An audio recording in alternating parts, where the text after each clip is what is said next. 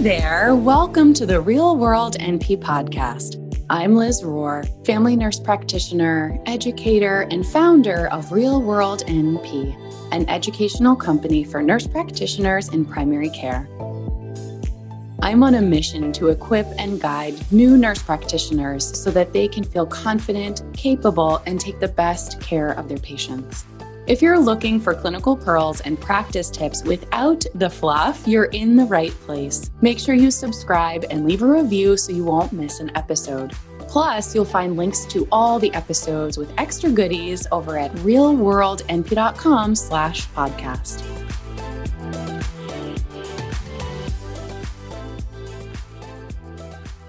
Well, hey there. So, in this episode, I want to talk about a question that one of the new nurse practitioners that I was mentoring um, had asked me. So, just for context, so I had um, the absolute pleasure of having a small group cohort of mentorship. So, a number of new grad nurse practitioners on Zoom calls with myself and another experienced nurse practitioner. Her name is Brianna, and she's amazing. Hopefully, you'll meet her someday on the channel or maybe behind the scenes once you're. Uh, once you're part of one of our products or services. But um, Brianna's amazing. But anyway, um, we were talking in this small group. And so we had built rapport over the weeks that we had worked together. And we were kind of just doing our wrap up call. And Brianna and I, this nurse practitioner mentor, we were talking with the group and we were kind of like, you know what? Y'all are doing such a good job and you're doing better than you can appreciate, than you can see. And this really does get better. And then one of the mentees was like, challenging me a little bit in kind of a joking way of like, but does it actually get better? Does it does it actually get better? Um, and I want to talk about this uh, question on this episode and what we talked about. So I think just for context, I've said this in a couple of different episodes, maybe in a different couple of different ways, but just to put it really plainly in an, in an episode, if you haven't heard me talk about it before, likely if you are a new grad, you are experiencing this, right? The role transition is really challenging. The first year to three years is rough, and um, and I think that it's it's it's a pretty common experience for other nurse practitioners that I've talked with, that I know, that I work with. Once they hit that three year of experience mark, it's like something really shifted overnight. But the, until you get there, there's a lot to take on, right? So not only are you learning all of this clinical medicine that we all continue to learn every single day for our entire careers, right? No one is ever going to quote unquote arrive with all the medical knowledge, right? So that's that's one of the pieces of being a new grad. The other thing is that you're trusting your clinical decision making process for the first time on your own. And that's like a whole thing. Like that's a thing that you can learn about, but you have to practice. The other piece of it is that you're learning things like how clinics work and you're learning time management, how to talk to patients, how to supervise your staff how to be a leader in this leadership role that like you kind of weren't prepared for. You were kind of just like put into, and then all eyes are on you, and you're giving the final answers at the end of the line. The reality is is that it's never you're never practicing like alone alone, right? There's it's you're not the only clinician that exists in the entire world, right? But it does really feel that heavy responsibility of like all eyes are on you of like what do, what do I do here, right? So that's just the context, right? And if you're in this clinical experience already, if you're in those first couple of years, you're probably like, duh, of course I'm experiencing that, right? But I just want to normalize that all of those things that are new, like once you hit that, you know, year mark, two year mark, three year mark, that all gets better, right? You're not learning how to conduct visits. You're not learning how to take a history. There's so much muscle memory of like all of your processes. There's all of the clinical knowledge that when you were a new grad, you have to look at this up for the first time. And then once you get to that two year mark, three year mark, you're like, oh, I've seen that a whole bunch of times. I don't even need to read about that. Maybe I'll pull up an UpToDate article and I'll like read about what updates there have been in the last year because I haven't seen it in a year, this random chief complaint, right? So, so yeah, so, so I, I, the first part of our kind of answer was that, um, and, and things to add to on this episode is that like, that there are so many components of the first year of becoming a nurse practitioner and first two years and even up to three years, right? Or even beyond, right? But I feel like for so many clinicians, three years is like, wow, there's something that really changed like almost overnight where you're like, oh, wow, I can just show up to clinic, see some patients, give me give me an 83 year old patient with 20 comorbidities. I haven't looked at their chart. Let's go right? That's how i'm feeling right? That's how i started to feel when i was at three years in And for context, the mentees that I was working with who are nurse practitioners in their first year are like, wow, I just like, I look up all my charts the night before. I'm doing so much pre charting. I'm coming early. I'm staying late. I'm writing these novel notes, right? All that stuff gets so much easier, right? And so you get to this place of especially that three year mark where you can just show up and do your job. It's still stressful, right? Like, I don't feel like I've ever, quote unquote, arrived to this place of like I'm never stressed out. Like there's there's like but it's healthy stress, right? Because we have a job that is high responsibility. We're taking care of patients' lives, but it also gets to be fun. And I think that for me and my experience and also the nurse practitioners I've worked with over the years, those first couple years it's it's a little bit challenging for it to be like as fun as it could be because there's so much to learn it's just a huge role transition. So um, there are fun parts along the way, but it gets to be more fun as you go along. And you're like, oh, okay, this is old hat. This is like stuff I already know. I'm really good at this, right? Um, whereas, like when you're a brand new grad, especially if you've worked as a nurse before, or if this is your second career, you're really good at whatever the thing is that you used to do. And then you're coming into this job where you're brand new and you're like, I'm just terrible. I don't know what I'm doing. I'm going to fool everybody. They're going to find out that I don't actually know anything. Right. And so that's, that's the beauty of it when you get to that like two to three year mark. I'm just going to say three years because it took me a while. Um, but it could take even longer. It's not like a hard and fast thing. But yeah, so, so all of that stuff gets easier and you don't even have to think about it anymore. I do want to normalize though that healthcare is not all stars, unicorns, and rainbows as much as I would like it to be. I think that there is a challenge in healthcare, the way that it functions in the US, especially. I haven't practiced internationally, but in the US, we have a lot of challenges as it comes to funding and insurance and the way that healthcare clinics are run and the system works. That um, the hardest part, the thing that we were talking about, and I'll just speak for myself here, I feel like the hardest part eh, at this point, with all the experience that I have, is um, the, are those components, right? There are things that we all find that we love to do and that we're better at and we're not as good at.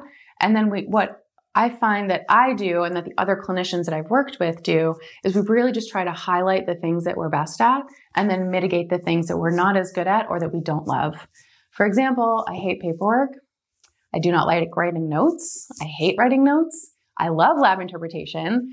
Uh, but I don't love the kind of like tedious part of that work. Like my real strength and my skill set is connecting with patients, medical diagnosis, teaching, mentorship, right? And so for me, I got to this place of realizing that, you know what?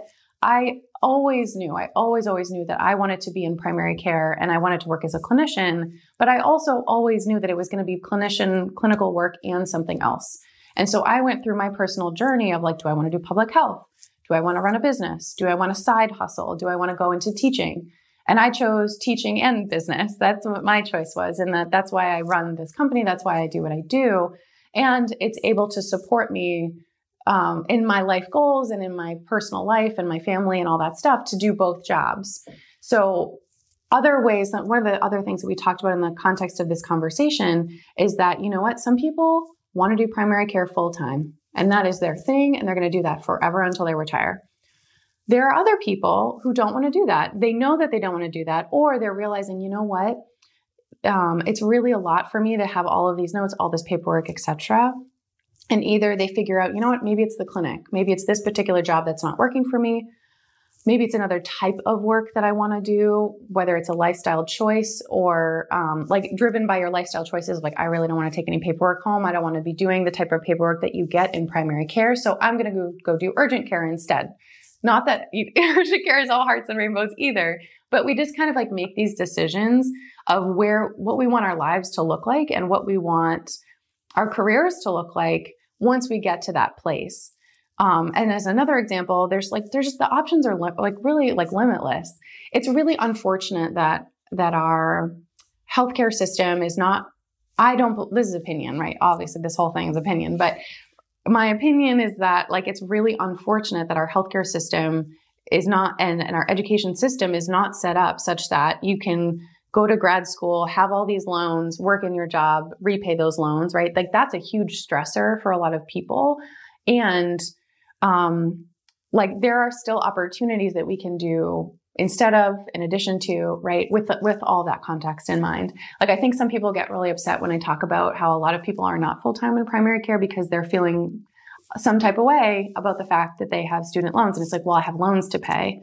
But also, we get to choose what we want to do, right? So, um, just for other examples of things that we talked about in terms of like, does it get better? So, I guess first point is yes, it does get better because you learn all of these things in the first three years, and it just takes a while, and it's just time and practice and like a lived experience to get those skills. But once you get to that place, then you have to figure out what is your thing? Like, what do you love to do? Is it talking with patients? Patients? Is it teaching? Is it um, who knows, right? You get to decide for yourself. And then at that point, you can evaluate at any point. Honestly, you don't have to wait three years, but like that's how it, that's the place that where it's like, once you get past that initial learning, if you're still having a hard time of it's not really getting better, then you have to decide for yourself, like, what are the things you can do with your career and your life so that you will feel fulfilled, right? And then the other piece of that, um, I guess just a couple of examples of what other people have done. So in my primary care clinic, most of the providers do three quarters time because that is enough for them. Uh, and that's what they need financially, and it supports their lifestyle and their family and all of that.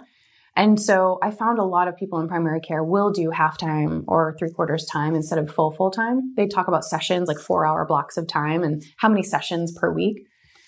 Right. And so again, that might bring up some feels for you about like, that's not fair that we're set up into this system where we can't really sustain this full time career and pay back our loans, etc. I'm not saying that at all. I'm just saying some people find that's true for themselves. And so the other thing that some people do is like that's just all they work. Some people have grant funded um, other stuff, and I talked about this I think in another primary care video or episode rather. Um, where like they applied for grants to work on a special project in their clinic. So they work on HIV care, maternal health, um, things like that. They get some sort of grant funding, and that allows them to work on that project for four hours a week instead of seeing patients for that four hours a week. And so they still work full time, but they're just doing other things. So, um, and then the other piece of it is, is, you know, maybe you do love full time, you want to work in primary care forever. We just have to feel, figure out what are the things, no one can be perfect all of the time. And what are the things that you want to focus on and what are the things you don't want to focus on? Right. And I talked about, I don't love writing notes. I don't not write my notes. Like I, we still legally have to write notes but I've figured out a system where I can hack it such that it is the least painful possible and I can talk with my patients more. I can mentor more. I can precept students more, right? Um, and those are the things that help me figure out what I want to do with my life, right? So, um, so yeah, so that's just that's just like a starting place though, because that's not covering all the potential options of like what it could be like, right, in terms of the getting better. But I do just want to normalize that those first couple of years are really tough.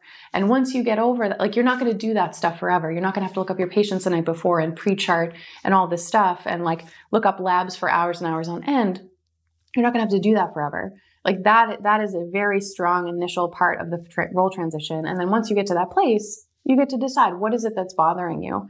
What is it that's not the issue? And for for myself and for the other colleagues that i have it's not the job it's not the you know working with patients like that's the favorite part. It's just some of the ways that healthcare is set up writing notes like that that kind of stuff. So um, so that's the place to take it from there once you get to that place of like how do we optimize your, your your living experience right? Your your career and your lifestyle and what questions can you ask what other things that are people around you doing um, stuff like that so hopefully this episode was helpful. If you have not grabbed the copy of the Ultimate Resource Guide for the new NP already, head over to realworldnp.com slash guide. You'll also get these episodes sent straight to your inbox every week with notes from me, patients' stories, and bonuses I truly don't share anywhere else. Thank you so very much for watching. Hang in there, and I'll see you soon. That's our episode for today. Thank you so much for listening. Make sure you subscribe, leave a review, and tell all your NP friends so together we can help as many nurse practitioners as possible give the best care to their patients. If you haven't gotten your copy of the Ultimate Resource Guide for the new NP, head over to realworldnp.com slash guide. You'll get these episodes sent straight to your inbox every week with notes from me, patient stories, and extra bonuses I really just don't share anywhere else. Thank you so much again for listening. Take care and talk soon.